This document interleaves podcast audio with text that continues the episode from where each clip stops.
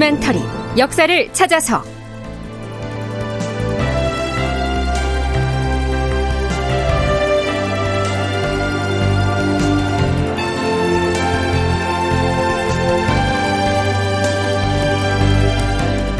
제 1118편. 항복. 포로가 되어 끌려가다. 극본 이상락. 연출 황영선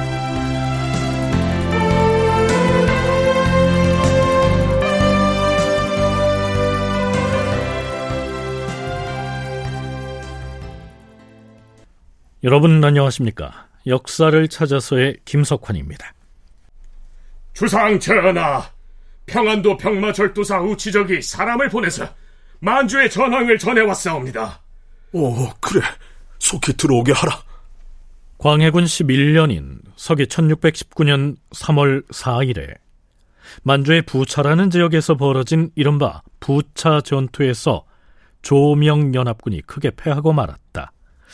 이 내용은 지난 시간에 언급을 했었지요. 그 전투에서 조선군은 좌영군과 우영군 등 전 병력의 3분의 2 가량이 몰살당합니다. 다만 도원소 강홍립과 부원소 김경서 등이 지휘하는 중영군만이 평지에서의 전투를 피해서 산 위로 올라갔다가 목숨을 건지게 됐지만 후금군에게 겹겹이 포위되고 말죠. 결국 조선군은 누르하치군과 화의를 하기로 결정합니다. 달리 표현하면 후금군이 요구하는 절차에 따라 항복을 하기로 한 것이죠. 이때의 상황을 평안도 병마사가 조정에 보고해 온 건데요.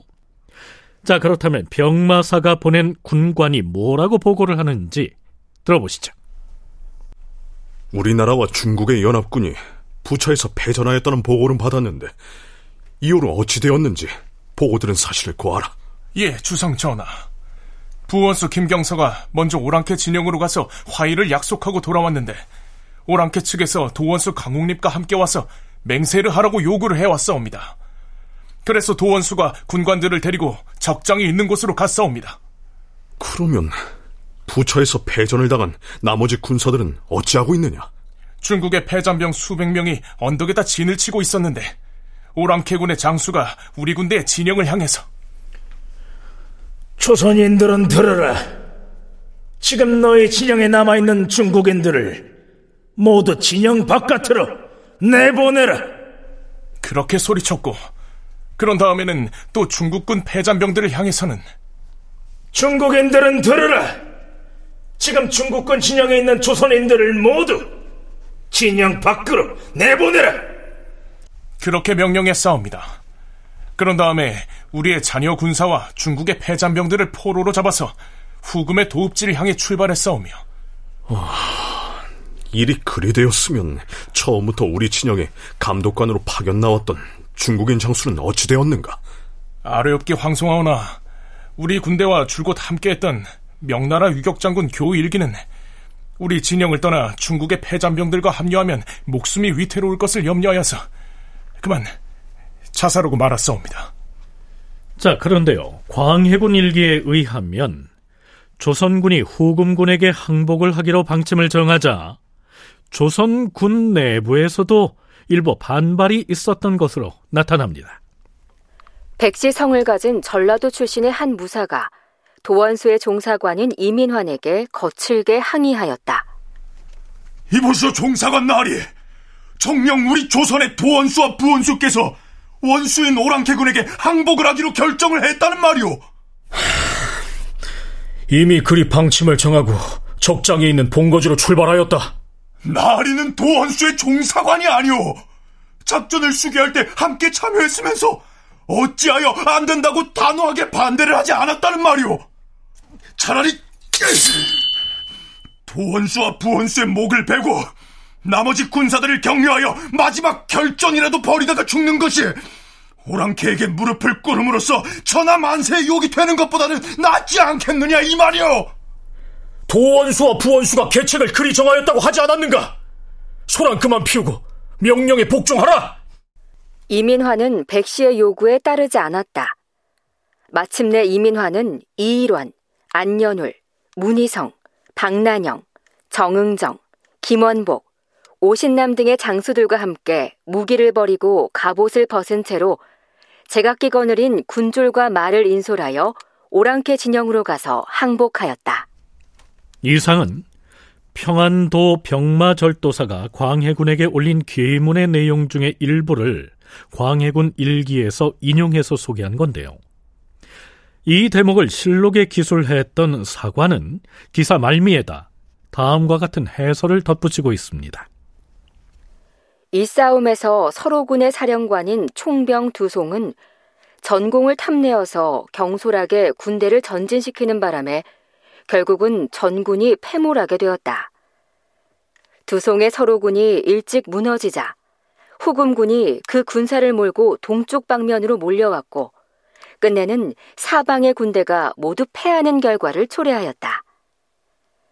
그 후 오랑캐에 잡혔던 중국의 장수와 군사들은 대부분 도망쳐서 동쪽으로 돌아오려고 시도하였으나 굶주림으로 골짜기에 쓰러져 죽거나 혹은 후금 오랑캐에게 잡혀서 거의 살해되고 돌아온 자는 겨우 수천 명도 되지 않았다. 서로군의 사령관인 두송이라고 하는 장수가 공을 세우겠다는 욕심이 앞서서 다른 방면의 군사들이 집결하기도 전에 섣불리 공격에 나섰다가 무참하게 패하고 말았다. 그런 다음 서로군을 물리친 후금의 군대가 동로군 쪽으로 대거 몰려오는 바람에 조중연합군으로 편성된 동로군도 맥없이 무너졌고 이어서 남로군, 북로군도 마찬가지로 도중에 차단돼서 패하고 말았다. 한마디로 명나라군이 작전에서도 또 전투에서도 모두 실패했다는 것이죠.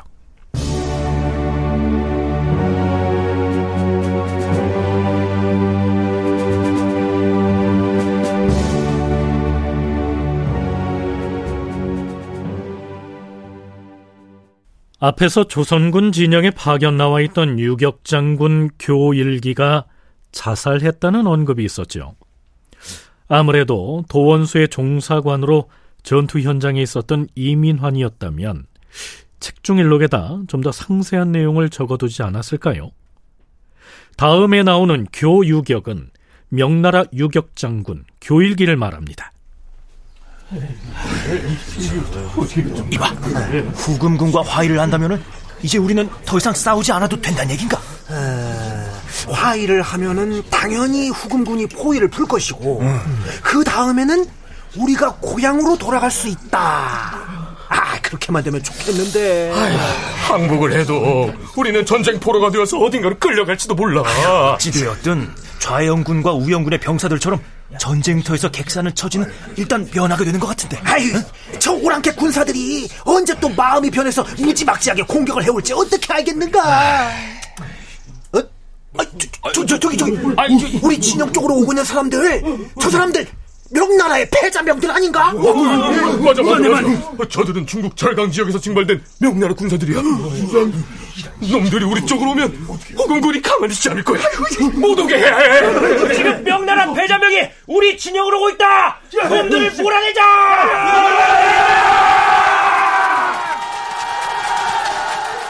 조선군 병사들은 화의가 이루어진다는 소식에 몹시 좋아하였다.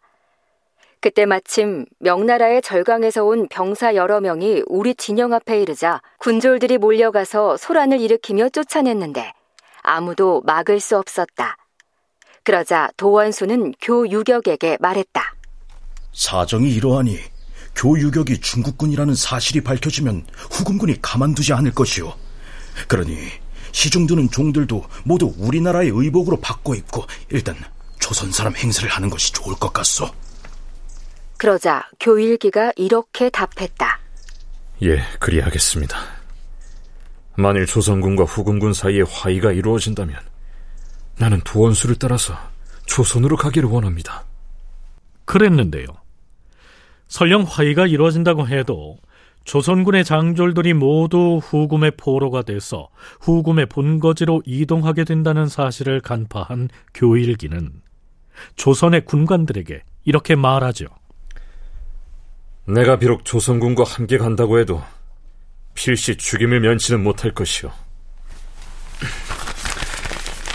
자, 이것은 간밤에 내 아들에게 쓴 마지막 편지요. 주소를 적어 놓았으니 꼭 좀 전해 주시오. 그럼 난 이만.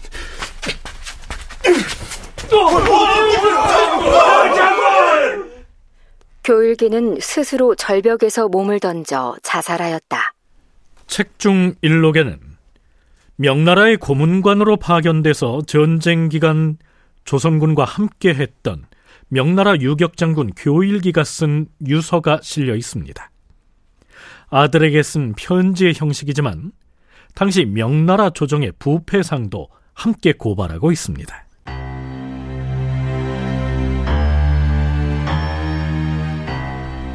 우리 중국의 문신과 무강들이 모두 사리사욕만을 쫓고 비루함을 탐한 결과 속국인 조선으로 하여금 군대를 잃게 만들었다. 이제는 만 가지 계책이 다 소용없게 되었다. 적군에게 포위되어 식량은 끊기고 물은 고갈되었어. 더 이상 인마가 보존될 수 없는 지경이 되었으니 내가 차마 바라볼 수가 없구나.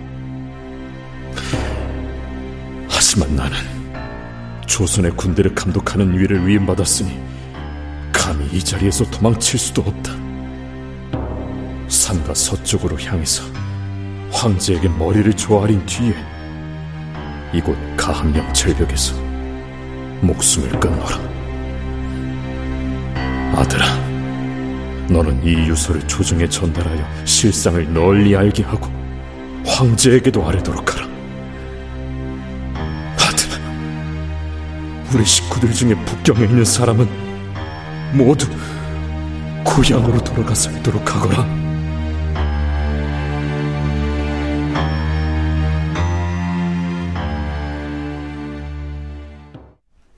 이제 패잔병이 된 조선군과 명나라군은 포로가 돼서 후금의 수도로 이동해 갑니다. 당시 후금의 수도는 요녕성의 무순시 인근에 위치한 흥경이었죠. 그 이동 과정도 순탄치만은 않았습니다. 이민화는 책중일록에서 포로들이 이송돼 가는 길에서 목격한 내용을 다음과 같이 기술하고 있습니다.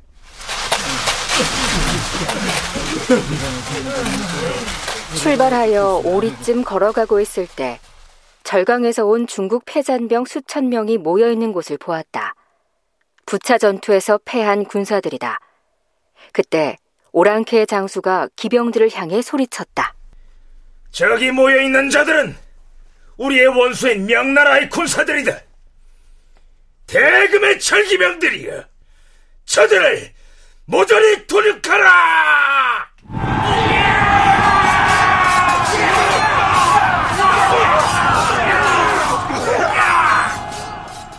오랑캐의 기병 수백 기가 말을 달려 돌격하니 절강의 패잔병들이 순식간에 무너져서 참살되었다. 그 광경을 눈앞에서 바라보고 있노라니 그 참담함을 말로 다할 수 없었다. 지나는 길에 주검들이 마치 삼다발처럼 쓰러져서 수십 리에 이르기까지 끊이질 않았다. 그 일대는 바로 명나라 군대가 전멸한 곳이다. 자, 그럼 조선군 포로들은 어땠을까요? 행군 도중에 날이 저물어서 조선인 포로들이 부처에서 20여리 떨어진 왈갓이라는 곳에 머물고 있을 때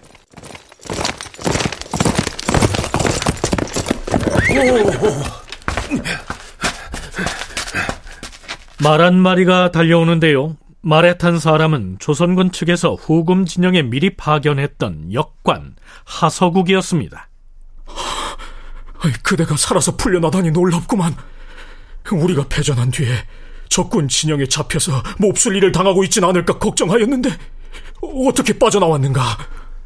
나하고 함께 적군 진영에 있던 역관 김원춘은 포박되어 누르아치가 있는 곳으로 압송되었고 나는 감옥에 갇혔다가 후금의 장수에게 제독의 경문을 보여주고 우리가 출병한 것은 본의가 아니라는 사실을 열심히 변명하고 나서 간신히 풀려났습니다. 네, 여기서 역관 하서국이 후금 장수에게 보여주었다는 경문이란 명나라의 요동 군문에서 조선의 출병을 재촉하는 그 문서를 일컫습니다. 그 문서를 보여주면서 하서국이 이렇게 해명을 했다는 얘기죠. 자, 자 보시오.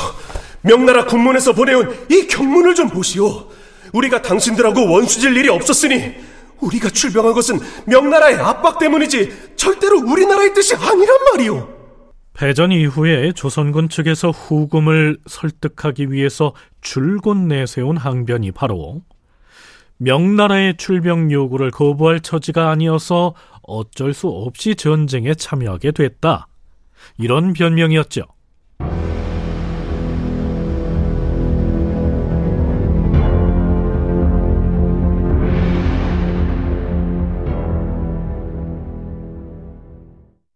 패전 후 이틀 뒤인 3월 6일 드디어 도원수 강홍립과 부원수 김경서가 후금국의 최고 지도자인 누르하치 앞으로 불려나갑니다. 누르하치는 나중에 그의 아들이 청나라를 건국한 뒤에는 청나라 태조 황제로 불리게 되는 인물입니다.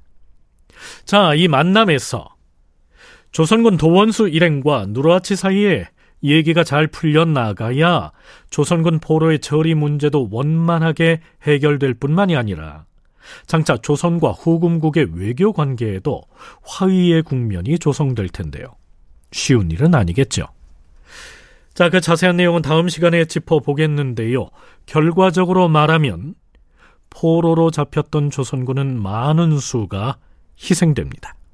그런데 그 포로들 다수가 수용소에서 탈출했다가 적발돼서 살해되고 말죠.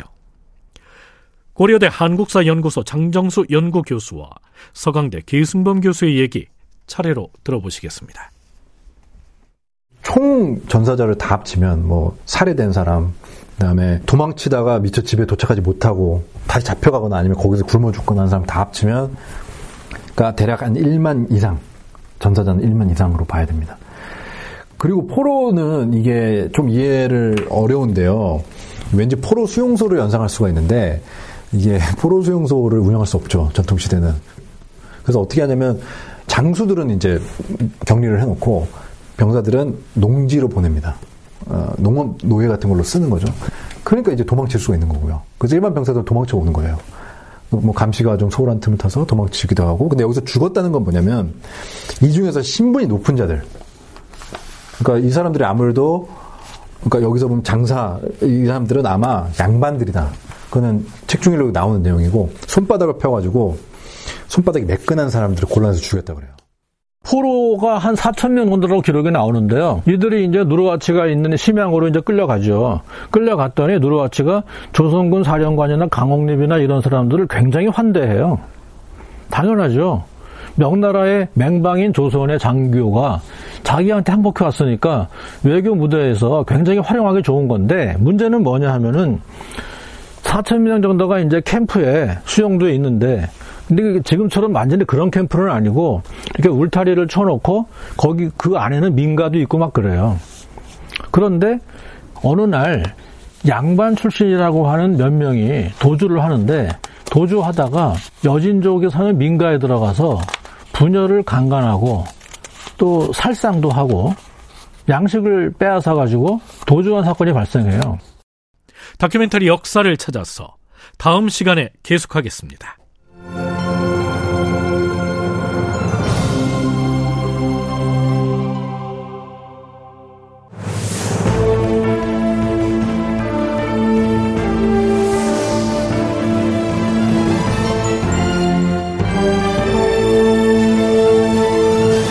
다큐멘터리 역사를 찾아서 제 1118편 항복 포로가 되어 끌려가다 이상락 극본 황영선 연출로 보내드렸습니다.